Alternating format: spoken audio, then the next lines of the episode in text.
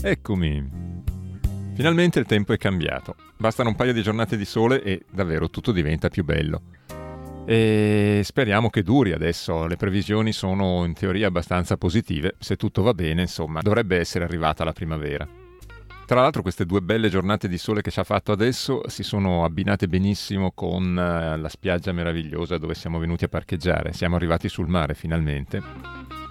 e ancora una volta ci rendiamo conto di che bella vita che viviamo. In realtà siamo arrivati sul mare, ma non ci siamo ancora azzardati a lasciare il Portogallo, non abbiamo trovato il coraggio di andarcene ancora e siamo fermi qui al confine con la Spagna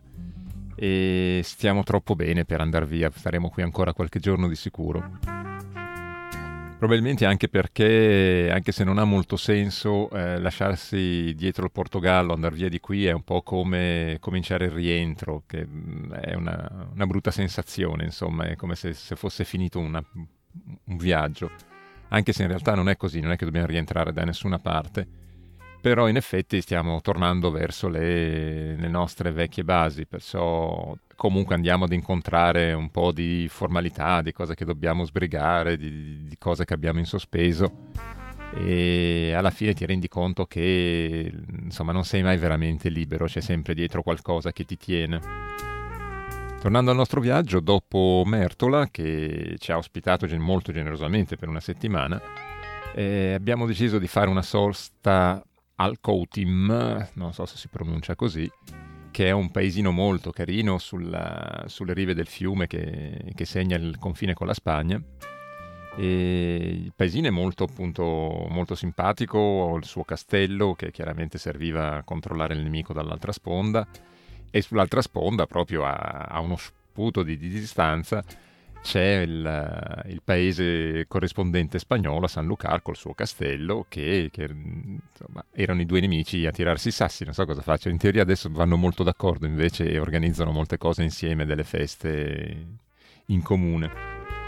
Il posto comunque merita sicuramente una visita, anche se breve, ha anche una, una comoda area camper con uh, quei servizi gratuiti.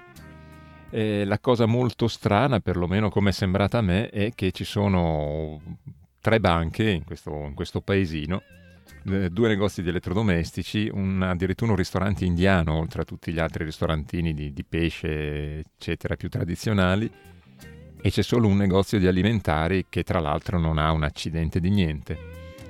E per noi insomma è stato abbastanza un problema, nel senso che vabbè, noi abbiamo bisogno di molta verdura e frutta fresca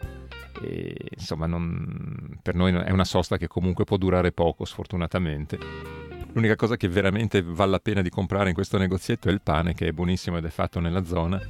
Il che mi ricorda quello che ci aveva detto giustamente il nostro amico Oscar alla, nel famoso parcheggio di Lisbona, che con vino, olive e pane in, in Portogallo è impossibile sbagliare, sono sempre buoni. Ok, lui ci aveva aggiunto anche il baccalà, ma faccio finta di niente, per noi non conta. Tornando però al mini market, volevo fare una piccola parentesi perché eh, mi è venuto in mente, e non credo di averne mai parlato, di questa bruttissima abitudine che hanno qui in, in Portogallo e anche in Spagna molto spesso, eh, i piccoli negozi e anche i mercati all'aperto, di non mettere i prezzi sulle cose. Perciò non sai mai quanto costano e devi chiedere e chiedere dà fastidio, insomma, non è, non, insomma, a me non piace e così alla fine ti ritrovi a fare la spesa sempre nei grossi supermercati per, uh, perché è più facile, per, per, brutto che sia, alla fine è più facile. Preferirei alimentare un pochettino di più il mercato locale, aiutare il mercato locale, però non, insomma, no. sono loro che non aiutano noi. Mi sono reso conto che da quando abbiamo lasciato Lisbona e sono passate ormai più di tre settimane e non abbiamo parlato praticamente con nessuno, non, non siamo riusciti più a incontrare, di, di, camper ne abbiamo trovati tanti, ma non abbiamo più avuto nessun incontro con, con persone, a parte la, la, tedesca alle mine di Sao Domingo che, che è poi quella che ci ha indicato le docce dove erano e che viveva in un'automobile e a parte una coppia di tedeschi qui a Sant'Antonio dove siamo parcheggiati adesso, che girano da anni con, con il loro camper autoallestito, praticamente non abbiamo parlato con, con nessuno, non siamo riusciti né, né, a legare ma neanche praticamente a salutarci, è una cosa, una cosa assurda. Eh sì, devo dire che mi mancano le facce belle e sorridenti dei, dei ragazzi della tribù e delle persone della tribù. Tutte queste settimane che siamo praticamente circondati da, dagli altri invece, sai presente quelli con i camper enormi, luccicanti, splendenti, con i garage, le macchine, le moto, eccetera. E soprattutto il segno immancabile di tutti, la grande antenna parabolica sul tetto, sempre alzata, sempre in posizione, sempre pronta all'uso. E devo dire che ci è mancato molto il parcheggio di Lisbona e la bella compagnia che tra l'altro a pensarci eh, là c'erano, c'erano, stati una ventina di camper, que erano quelli, quelli, fissi e non ce n'era una di antenna, dico ma nemmeno una perché cosa cavolo se ne fanno delle antenne quando passano la vita che passano e vivono la vita che vivono. Comunque vabbè sto, sto facendo, sto divagando. Però sto anche cominciando a chiedermi seriamente se forse alla fine non siamo noi che snobbiamo un pochettino gli altri che mm, facciamo i difficili, insomma, e ci teniamo in disparte. Non credo che sia così, però in realtà non lo posso neanche escludere del tutto, perciò mi sa che farò un, un esperimento sociale, come li chiamano adesso.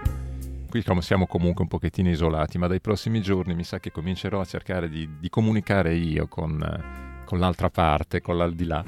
e vedere se, se, per caso alla fine davvero non era colpa nostra, non siamo noi che ci teniamo in disparte, che facciamo, facciamo i difficili o facciamo i sofisticati, che non credo, però insomma, ok. Siccome mi piace cercare veramente di capire come funzionano le cose, voglio fare questo esperimento e ne parlerò in futuro. Un'altra cosa comunque adesso che mi è tornata in mente parlando di, di questo camion autoallestito dei, dei tedeschi qua, è che ultimamente stavo cercando anch'io un pochettino di vedere in Italia come funzionano le cose per potersi fare un camper eh, da soli e devo dire che è veramente una delusione enorme. Ancora una volta l'Italia si deve distinguere per, per l'idiozia, perché n- non credo di poterla definire in un altro modo. Praticamente in tutte le nazioni di Europa ci si può autoallestire un camion o un furgone e seguendo le regole di, di, sicurezza gli si fa fare un controllo, dal momento che segue le regole non ci sono problemi, te lo possono omologare e puoi avere il tuo camper autoallestito. Ecco, in Italia chiaramente no, perché in Italia è più facile vietare che fare le cose fatte bene. Peccato, veramente un peccato e sono quei momenti che davvero ti dici, bah, cosa ho fatto io di sbagliato, perché sono nato qua. Parlando di Italia e di italiani, tra l'altro, eh, mi sono reso conto anche che in queste ultime tre settimane di viaggio non, non abbiamo incontrato neanche un camper italiano, ma neanche uno, stranissimo. Pochissimi spagnoli, saranno stati due o tre, e tutti gli altri tedeschi, moltissimi, francesi, moltissimi, olandesi, parecchi, inglesi, parecchi ma stranamente nessun italiano che a quanto pare preferiscono tutti la parte dell'Algarve e delle spiagge, non, non entrano nella, nell'entroterra e lungo il confine in questa zona che, e ci perdono perché è veramente stupenda, bellissima e mo, essendo molto meno battuta, insomma è anche molto più piacevole sotto molti punti di vista. Ok, per contraddirmi anche un pochettino, come mi piace fare, noi l'antenna parabolica non ce l'abbiamo, come è chiaro, però ultimamente devo dire che anche un po' per, uh, per colpa o aiutati dal, dal, brutto tempo e dalla pioggia continua, ci siamo fatti una mini indigestione di film e di, di serie televisive, tra virgolette. E devo dire che tra il, il tanto che abbiamo visto, eh, abbiamo visto anche un paio di cose molto carine e che vorrei consigliare, non so, chiaramente non voglio diventare un critico cinematografico assolutamente, ma è un piacere dividere e condividere alcune cose, insomma, se, se dovesse capitarvi e se non li avete già visti, eh, le, delle cose molto belle che abbiamo visto, dei film molto interessanti che ci sono capitati, sono stati eh, uno, oh, il titolo originale è Trambo, che è un po' strano in italiano e probabilmente e molto saggiamente hanno reintitolato, hanno cambiato il titolo e l'hanno fatto diventare l'ultima parola, che è una storia molto bella di un personaggio di, di Hollywood. È una serie molto particolare che credo sia girata anche in Italia parecchio, che si chiama 13, che non è sicuramente un capolavoro del cinema, eh, però è fatta molto bene e fa pensare, solleva delle, degli argomenti che sono abbastanza interessanti. E non voglio dire di più perché, insomma, chi la vuol vedere se la vedo vada a cercare. Un'altra molto bella che si chiama Handmaid's Tale, che sarebbe poi il, il racconto dell'ancella, che è una, un fantascienza fantastrano molto, molto interessante anche questa, una, una serie molto bella, fatta molto molto bene. Parlando di serie invece sono rimasto completamente deluso da Legion, che doveva essere un capolavoro, tutti l'hanno presentata come un capolavoro, invece è incredibile, che boh, non lo so, come cavolo fanno a vedere questa roba. Vabbè, e poi altri film invece, parlando di film, che, che, meritano sicuramente, sono stati, anche se non recentissimi tutti, uno Il diritto di uccidere, che ha In the Sky il, il titolo originale, è molto interessante, fa pensare anche questo, e parecchio anche. Crimson Peak, che è un, uh, un film un po' fuori di testa, molto, fan, molto fantasy, ma come, come, sceneggiatura molto scarsa, però il, parte, dal punto di vista cinematografico è fatto in un modo eccezionale, sia come realizzazione che come interpretazione. Perciò per gli amanti del cinema io lo consiglio sicuramente. E eh, proprio ieri abbiamo visto I Pirati della Somalia, che pensavo fosse un po' una palla, invece si è dimostrato un film simpaticissimo, anche divertente in, alcuni, in alcune parti presenta una, una, visione un po' idealizzata sotto certi aspetti, ma comunque abbastanza realistica di come funziona il mondo del giornalismo e soprattutto nel caso del giornalismo di conflitti, di guerra o di situazioni strane. Vabbè, anche per questa volta è tutto. Ringrazio sempre chi, chi mi ascolta e chi clicca sulle pubblicità dando una mano a, a tirare avanti. La prossima volta probabilmente ci sentiremo dalla Spagna è tutto, alla prossima.